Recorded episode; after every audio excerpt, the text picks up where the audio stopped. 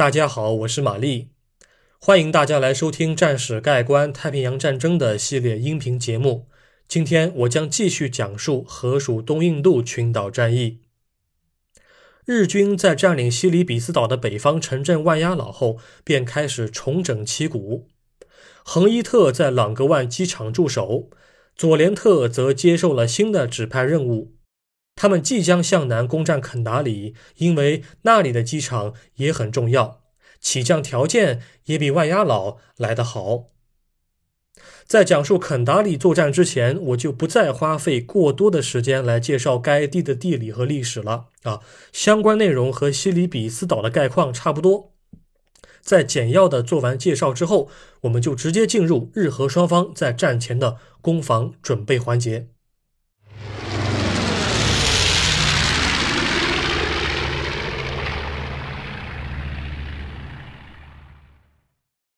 跑道通达，人心闭塞。日荷双方的攻防准备与脆弱的荷方守军。肯达里的位置位于西里比斯岛的东南部，准确来说是字母 K 的右下角，是该岛的第四大城市。1831年，有一位叫做福斯马尔的荷兰制图师来到肯达里完成测绘任务。他声称自己与当地人颇有来往，并帮助他们在港口附近建造了一所宫殿。这座建筑完工的时间是在1832年5月9日，那么5月9日就自然而然地成为了肯达里这座城市的生日了。随着荷军的进驻，肯达里也成为了殖民地不可缺少的一个部分。1938年，荷兰人在此处修建了肯达里2号机场。在当时，这座机场被认为是整个荷属东印度群岛地区当中条件最好的机场。它不仅拥有3条跑道，且具备进一步扩建的可能。要知道，在丛林密布、蜿蜒起伏的荷属东印度地区，有一个大型的机场是多么的重要，多么的方便。荷军在发现了肯达里的战略价值后，便加派了机场的守备部队。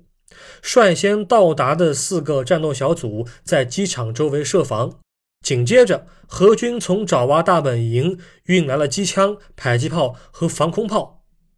截止到1941年年底，荷军在肯达里的驻军数量已经达到了500人左右，其中320人属于正规部队。1942年到来前，肯达里机场又囤积了大量的航空燃油，以备美军轰炸机支援菲律宾南部的作战。荷方守军总指挥是2名上尉，分别叫做安东尼奥和范斯特拉伦。对于荷军来讲，肯达里2号机场是自身和盟军重要的中转和补给基地。美军和澳军的轰炸机都可以在此停留，以支援周边的防御作战。而对于日军来讲，机场的重要性就更大了。为了包围爪哇以及肃清爪哇东面的各大岛屿和海域，肯达里机场是日军必须拿下的目标。一旦肯达里机场被占领，陆基的航空兵一进驻，那么帝汶岛、巴厘岛、安汶岛和爪哇东部都将被日方的航空兵所覆盖。虽然你比方说像一式陆攻或者96式陆攻这种双发的陆基轰炸机，他们在别的机场也能够辐射爪哇岛，但如果日方的航空兵从肯达里起飞的话，他们不仅可以依靠肯达里机场较大的吞吐量来增加单次的起飞架次，更加重要的是，陆军航空兵的97战和一式战这两型战机就都可以参与护航、截击以及夺取制空权的军事行动了，因为在航程上他们更加宽裕了。战前，双方军队的高层都明白肯达里机场的战略价值不容小觑，但是荷方守军的境况却首先出了问题。按照荷军的部署，守备部队中的半数官兵将用于反登陆作战，另外半数负责保卫机场。之所以这么部署，是因为他们不得不拥有两手准备，日军随时有可能同时进行空降和两栖登陆。如果荷军无法抵挡日方的猛烈进攻，那么守军将深入丛林进行游击作战。那么以上这些大而化之的一些战略构架，我觉得倒不是防御的难点。任何一个指挥官都能够做出对大方向的一些判断，但是难点是在于执行能力和战前的情绪管理。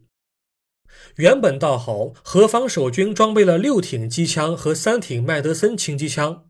但由于望加西的防御需求，这些机枪不得不在1942年1月之前搬离安东尼奥上尉的部队。安东尼奥上尉指挥的7个战斗小组负责保卫肯达里的城镇，他们将在缺少机枪支援的情况下主动抵挡抢滩的日军，作战难度可不是一般的大呀。机场守备部队和滩头防御部队之间不能没有缓冲地带，更不能够缺少机动部队。如果两股部队都是静态的相互孤立的，那么日军抢滩之后将能轻而易举地把他们分割包围。因此机动部队需要担负起传达命令、运送伤员以及转移阵地的责任。在万鸦老作战中，荷军的机动部队还是能够废物利用，但是在肯达里，类似的微弱优势却早已失去了踪影。荷军本来有30辆卡车可供使用，这些卡车的本职工作是运送航空燃油和建筑材料，但不知是出于什么原因，荷军必须自己派遣士兵驾驶他们，这便会导致前方的防御力量被牵制，整体战力下滑。于是所谓的机动部队最终都没能够组建起来。我个人推测，可能是荷军并不信任当地人，所以才必须得让自己人牢牢握住这些公共的财产。和婆罗洲守军主动破坏油田不同，肯达里的荷方守军临战意识较弱。在1941年12月日军偷袭珍珠港之前，荷方就一直没能够制定出一份完整的机场爆破方案。直到日军登陆前夕，指挥预备队的一位上尉叫做威提赫，他才想出了一个点子。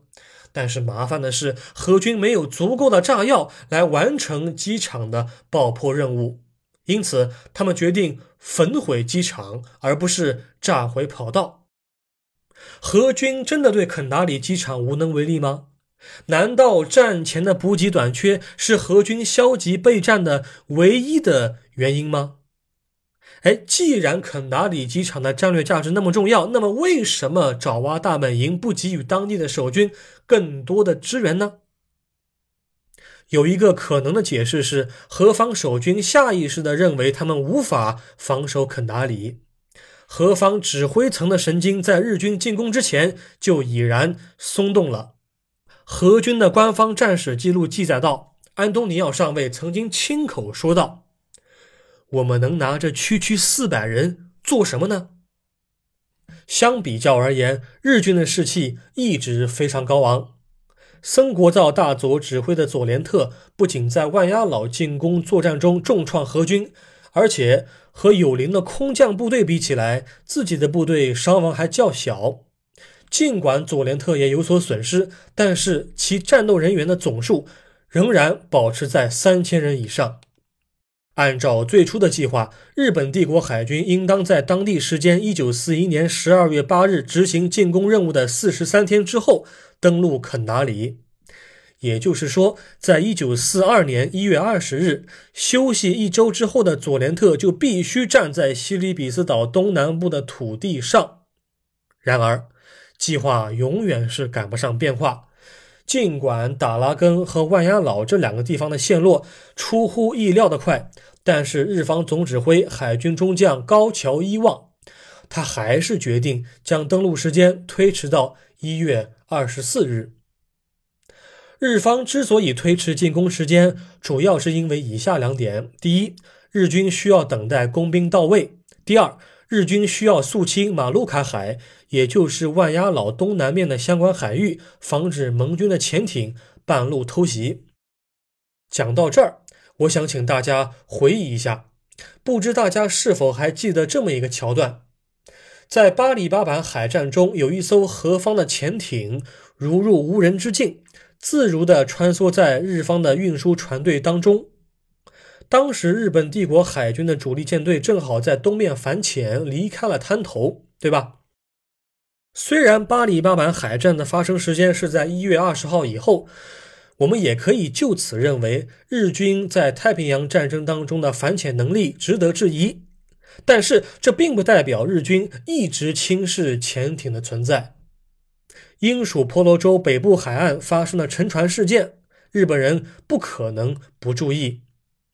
负责本次进攻的主力仍然是佐连特，指挥官为森国造大佐，下辖佐伊特和佐二特两支队伍，人数超过3000人。支援此次登陆的舰队和万鸦老那一回差不多，仍然是纳智号与黑号巡洋舰作为打击核心，外加一堆驱逐舰和各类辅助舰艇。唯一明显的变化是，此次抢滩登陆的运输船从上回的10艘减到了这次的7艘。令人遗憾又令人愤怒的是，何方守军在战斗打响之前就已经出现了逃兵。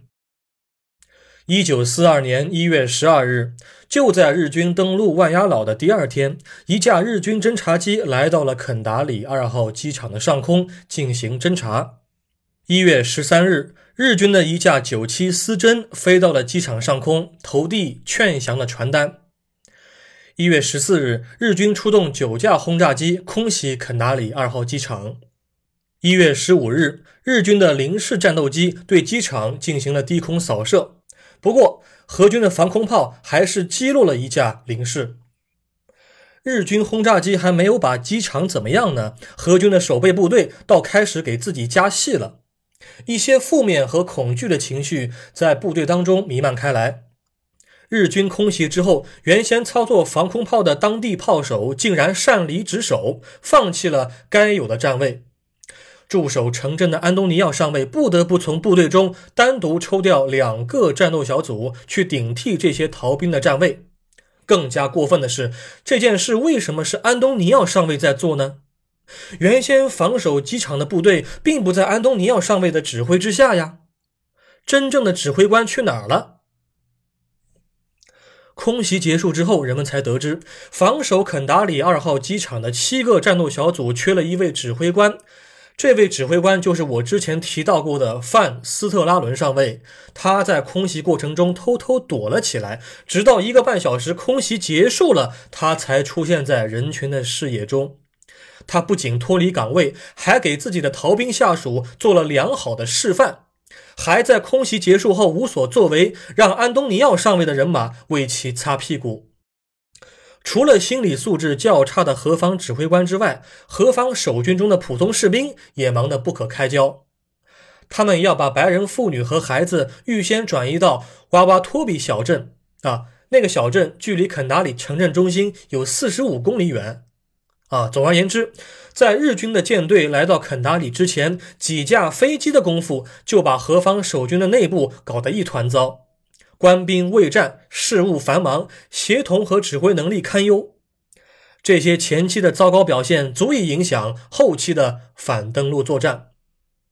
好，感谢您收听这一期节目，我将在下一期当中继续讲述肯达里的战事。我们下一期再会。